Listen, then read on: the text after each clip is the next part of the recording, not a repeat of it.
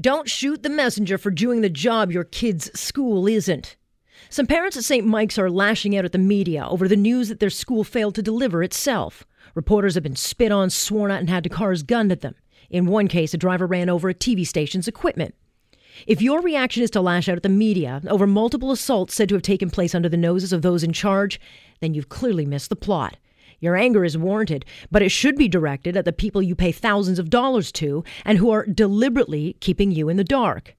It's not the media's fault a group of students are alleged to have used a broom to sodomize a boy and then pass it around for laughs. It's not the media's fault another boy was allegedly stripped naked, slapped, and dunked in water. Nor is it the media's fault that a third and now fourth incident have been reported. It's also not the media's fault that the principal left parents in the dark for days and avoided reporter questions, forcing the media to show up at the school and wait. None of that is the media's fault. In fact, it's the media that very well spared those boys further abuse, because it's the media who called the principal demanding answers parents should have gotten much earlier. It's the media that demanded he explain a video circulating online that he initially tried to deny even existed. It's only because of the media that police became aware that violent crimes may have been committed against as many as four St. Mike students and were being passed around on the internet. It's the media that did the job of a school principal who sat on his ass instead of meeting his legal and moral obligation of protecting those children. It is the principal who failed to report a crime because he was too busy expelling kids. But sure, blame the media.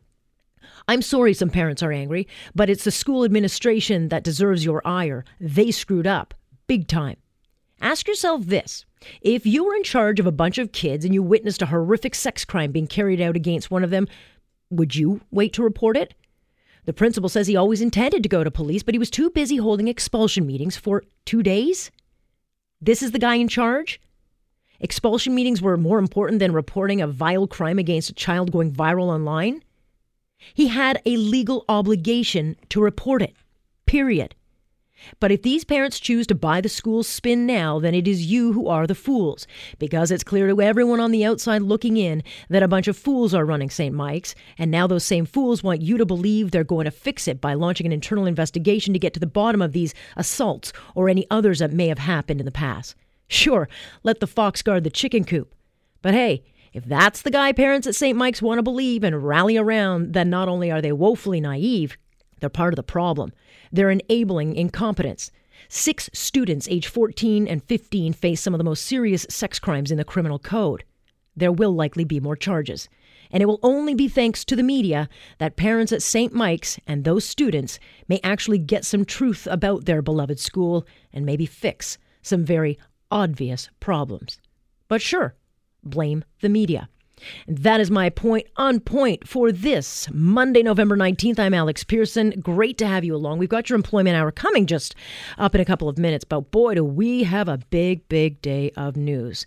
We will go through all of this because late this evening, the uh, principal came out. He tripled down on this I was protecting the kids' defense.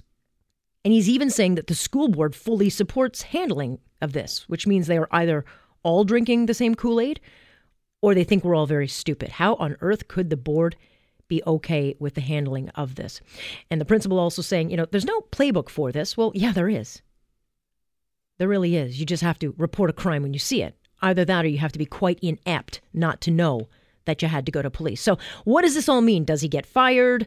Will there be lawsuits? Could other people be charged in the administration? Because as the police said this, said this morning, and it's important, this case is moving to a whole new and very, very wide level. And they made it clear today this tape should have been reported immediately.